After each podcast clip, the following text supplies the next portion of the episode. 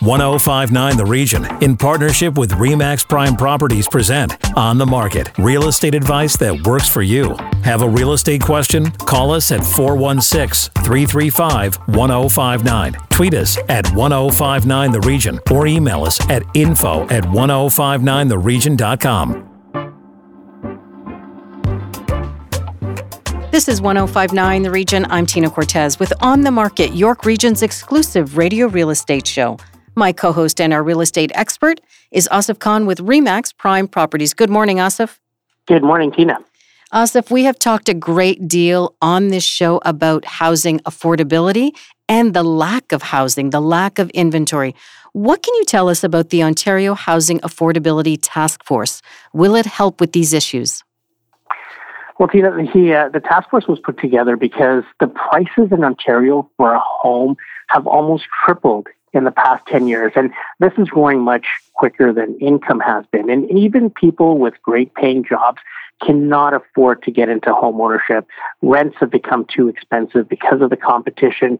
And even when you look further, you, the saying used to be you drive until you qualify. And, you know, even rural communities, communities, small towns, they're out of range now. So where do people go? The system's not working as it was supposed to. And for too long, governments have been focused on the solution to cool the market by government intervention. And, and again, that didn't work because people get used to the new rules and there's, there's still so much demand out there. So this task force has come up with a plan that's going to help add 1.5 million homes to Ontario over the next 10 years. And that, I think, is great news for supply, and uh, it's going to help us satisfy the demand out there and start to bring some affordability back to Ontario. And is this a provincial initiative? Will Tim Hudak and OREA also be part of this conversation?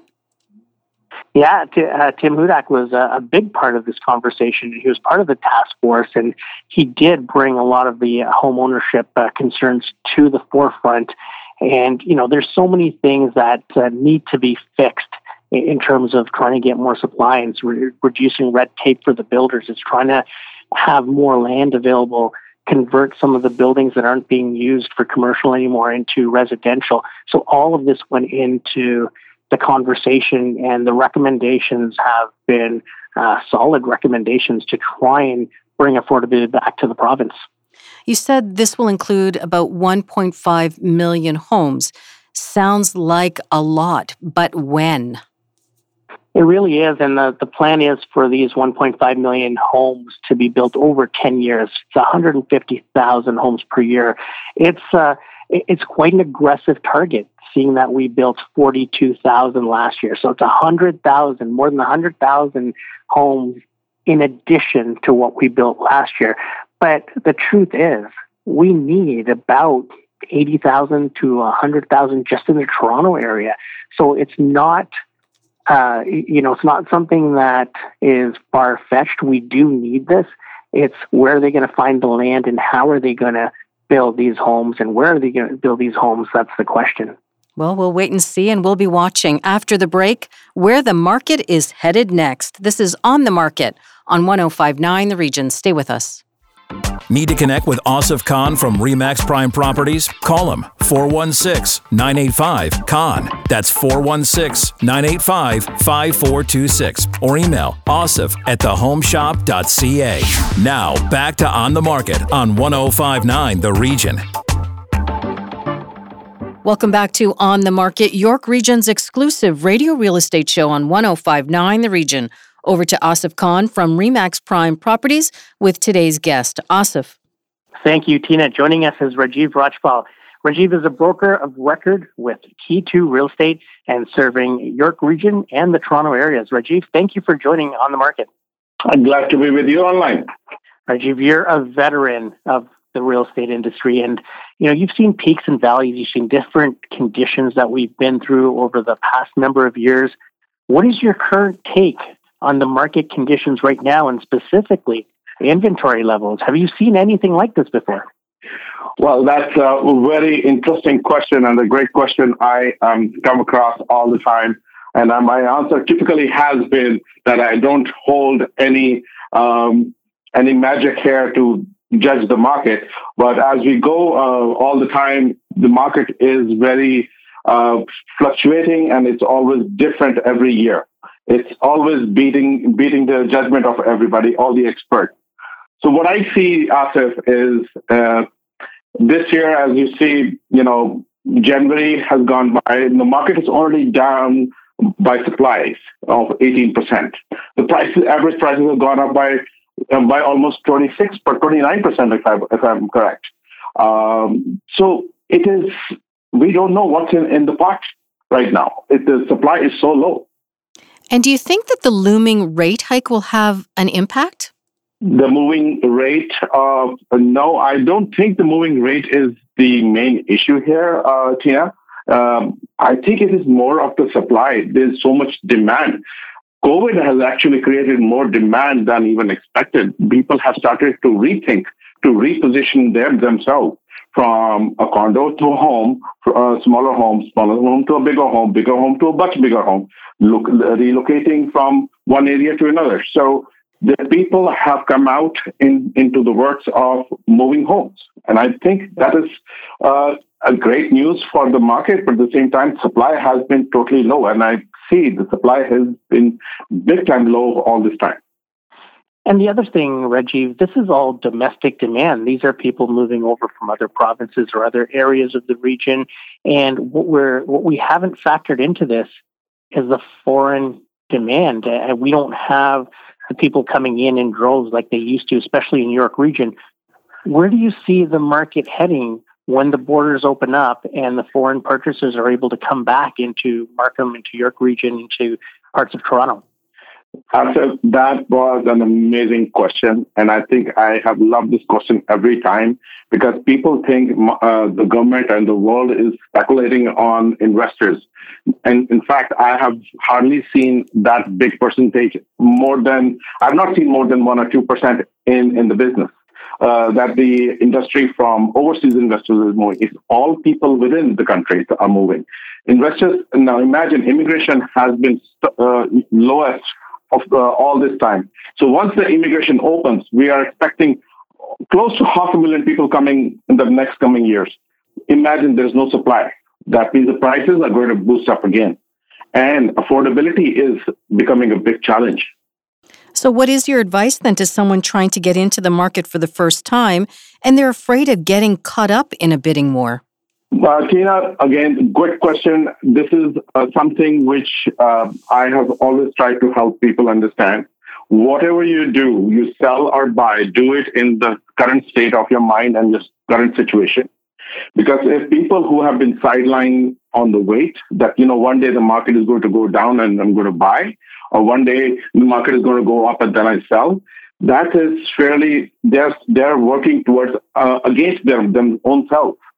So I think that has also created some kind of a problem. I, I still feel people should make decisions based on their needs and wants, which is the most important thing. If they're looking to move up, they should make a decision. If they're selling at a higher price, they are going to buy at a higher price and they're moving to move down, then again, the same things, buy and sell at the same market.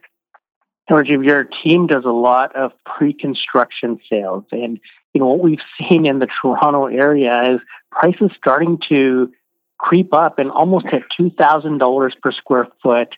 You know the the big thing they say about pre-construction is there's not a lot of multiple offers or bidding wars, and it's a safer way to go for first-time buyers. But we're starting to see the number of offers going in on pre-construction properties really outnumbering the units available. How do you explain that phenomenon? I know we have been going through this all this well, over the last year or so. Uh, pre-construction, you know, yes, our team does quite substantial business on the investor side, uh, and this touch base is how we help people understand is that you know when people are uh, having enough equity in the property, they want to build up their portfolio. We help them that. But then I, am a father of two adult children, and my daughters, I need to help them to support through their down payment. So I have to refinance and put some money in there so that when they are ready, they can move into their own ownership. So these are the different ways people have been doing. But coming to the supply side, pre-constructions have also um, been delayed by a couple of years. You know, if, if you're booking a property, a pre-construction at the age where your child is 15, 16 year old, excellent. You know, by the time they are in the university or, or about to finish the university, that's a good time to take a responsibility. But at the same time, four, five, six years is a is, is a very challenging factor for a lot of families. On the other side, how things are happening um, in the Toronto uh, price wise, I got into the business almost 20 years ago. That time, pre-construction was $380 per square foot. Today, $2,000 a square foot.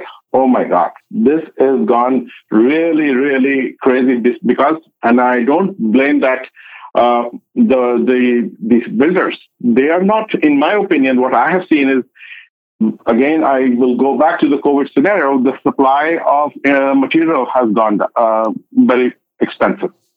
Supply is expensive. Uh, things are, that is how the, the pre construction prices went up. Labor has gone expensive. So the builder is still, in my opinion, making the same money what they were making before. But the supply has been so low.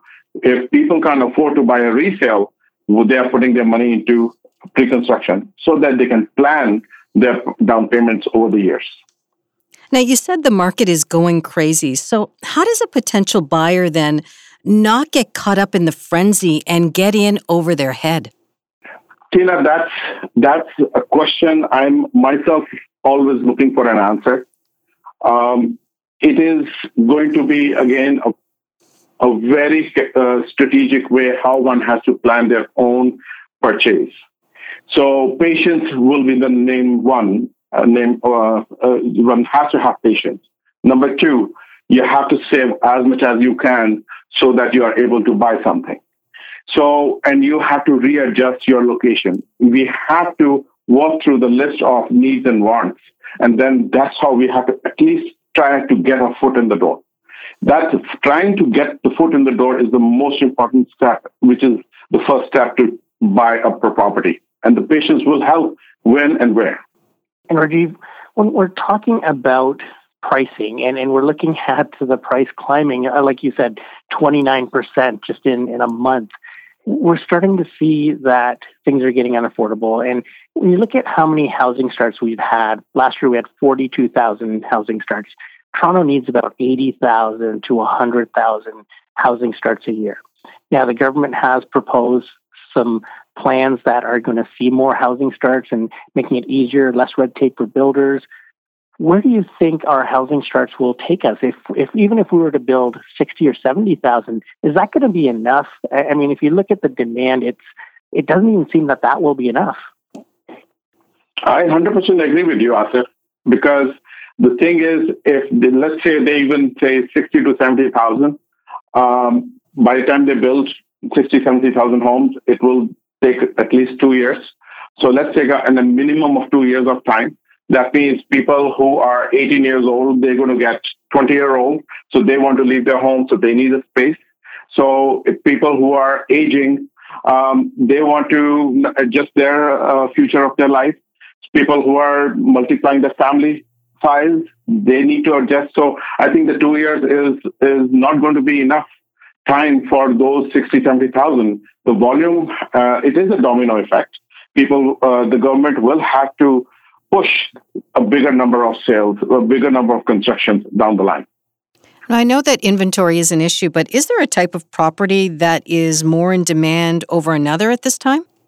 Interesting question, Tina. Um, volume, uh, there is more bigger volume of people is middle class families who are able to uh, buy certain price points. Then there is a different volume of people who are at a luxury style. That's a different price point. One or the other, it is always going to be in demand. I don't think if we can pinpoint which is going to be the first one. Um, so the demand has been both sides. Uh, entry level has to be the what one can afford and move on that side first. And and with that, is that uh, condos or detached homes? What are you seeing more? I know your team does a lot in York Region uh, and, and Toronto. What do you see more selling uh, in York Region? And what do you see as being in the highest in demand in Toronto? Is it condos or semis, townhouses? So condos have uh, surprisingly um, gone up uh, substantially in demand in the York region lately. It's all because the supply of homes have been low and they're expensive. So people are moving their their money and the size uh, of investments into the condos in York region, which is also a great thing in the York region area. Down, downtown Toronto or within the Toronto area, the condos, because there are so many projects coming in, people are going for the right location in that case. Um, with regards to townhomes, townhomes and semis have gone really, really high in demand. So uh, townhomes, which used to sell close to close to 800,000, 900,000 few years ago in York region are selling close to 1.5, 1.4. Um, so that has also been very much in demand. So York region is spreading, Durham region is spreading. Um, Toronto is, they're trying to find more and more space. So vertical is the only way to go. So that is why there are so many condos coming in, and the, there are a lot of good good choices. In my opinion, there are a lot of good choices in in resale condos. Um, I'm suggesting my team, if you are looking, if the world is looking, the crowd is looking one way, look at the other way, which they missed. Resale is a uh, resale condo is what people are missing. I think educate people, guide them, guide them with the price point. Right now, money is still cheap to borrow get yourself qualified and uh, buy resale condos. Now, there has been nothing typical about the last few years, but what type of market do you anticipate in the spring, just around the corner? I'm just keeping my fingers crossed that there will be there should, there, there should be some supply coming in. Otherwise, with the um, inflow of immigrants, now the COVID um, is going to be opening, as we heard on the news this week that the government is uh, relaxing its, its regulations, uh, which is a great news. People will be more out. Uh, spring weather is coming in. Um, so there will be more demand. Uh, so if the supply is low, then the price will keep shooting up. And uh, GTA has to be extended further than GTA. Yeah, that's a great point as well, because with people working from home, there's no more boundaries as to where they have to live. How do you think that has played a role in the high demand and, and also the dwindling supply with people able to move anywhere within the region, within the country. It, it seems that there is not one area that has, uh, you know, a surplus of supply within the country. Once again, Asif, right a nail on the head.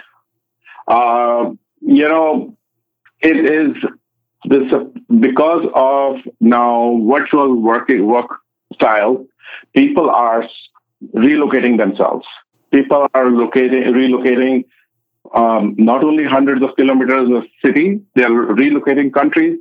The, the, uh, the companies are allowing them to work three months, six months, one place. So young younger generation is actually is trying to travel the world and does work at the same time. Uh, there are others who are uh, building their families. They are accommodating their budget and the location and moving further and further away uh, because the companies are now giving all these uh, allowances of work from home situation. So instead of buying a property right in downtown, which is going to be so expensive, they're moving different locations or cities for same price but bigger uh, space to live in, and they can have a space for themselves and the family separately. So that is going to that is affecting a lot of demand in other outside the city as well. Great feedback, Rajiv. Now, if people want to get a hold of you, they want to contact your team for more information about the market or to see what listings you guys have coming up, where can they get a hold of you? We are at teamrajpal.com, T E A M R A J P A L.com. Uh, we have our connections to our uh, Facebook and Instagram through our website itself, as well as we can be reached at 647 875 8000. 647 875 8000. Thank you so much for joining on the market, and we look forward to having you on again soon. Thank you for having me. When we come back, your real estate questions. This is On the Market on 1059 The Region. Stay with us. Need to connect with Asif Khan from Remax Prime Properties? Call him 416 985 Khan. That's 416 985 5426. Or email asif at thehomeshop.ca. Now, back to On the Market on 1059 The Region. Welcome back to On the Market, York Region's exclusive radio real estate show on 1059 The Region. Time now for our listener questions, and Jamie from Newmarket starts us off. Asif, you have often talked about using the equity in our homes.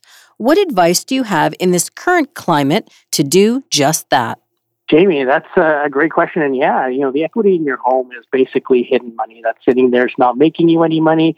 Uh, it's not costing you any money, but uh, it could be costing you uh, money in terms of opportunity cost. And if you were to pull some of that equity out, invest it in a pre-construction condo or an investment property where we can find uh, that you can make some money off a rental because then now that equity is being used to build more equity and also uh, it becomes uh, an investment property for you. So what some of our clients have done is they have built up a portfolio over 10, 15, 20 years of properties that they own. And they've done that by taking the equity out of each property and, and putting that into, turning that into another investment property so that they can replace their income. So now when they retire, they've replaced their income by having this portfolio of rental properties, investment properties, and, and that's how they survive. That's how they continue to maintain a standard of living that they've been accustomed to, and it's just by income replacement through capitalizing and leveraging equity. If Jamie starts down this road of investment properties, does he have to be mortgage free at this stage of the game? You don't necessarily have to be mortgage free. And the thing is, the, the mortgage rates right now are between 2 and 3%. So if you're borrowing money that cheap, we would recommend that you use that money at that rate in order to make some more money for yourself. If mortgage rates were 8% or 10% or 12%, it would be a different type of uh, conversation we would have. But at the rates that we're at right now, it makes a lot of sense to borrow against your home, against your equity, and be able to turn that into maybe a six or seven percent uh, profit ratio because now you're borrowing at two or three percent, but you're making six or seven percent, so it makes a lot of sense. So here's a question I often ask you is how do you know you're not getting in over your head though and that you can handle all of these moving parts when you own multiple properties? You really have to have a good team in place. Uh, first of all, the mortgage broker. Your mortgage broker is going to advise you as to what you can and cannot do because even if you have good income, you you have to show that you're able to support all of these properties. So if you have a renter in place already and, and, and or have a lease agreement in place, it's easier to qualify for a mortgage on investment properties.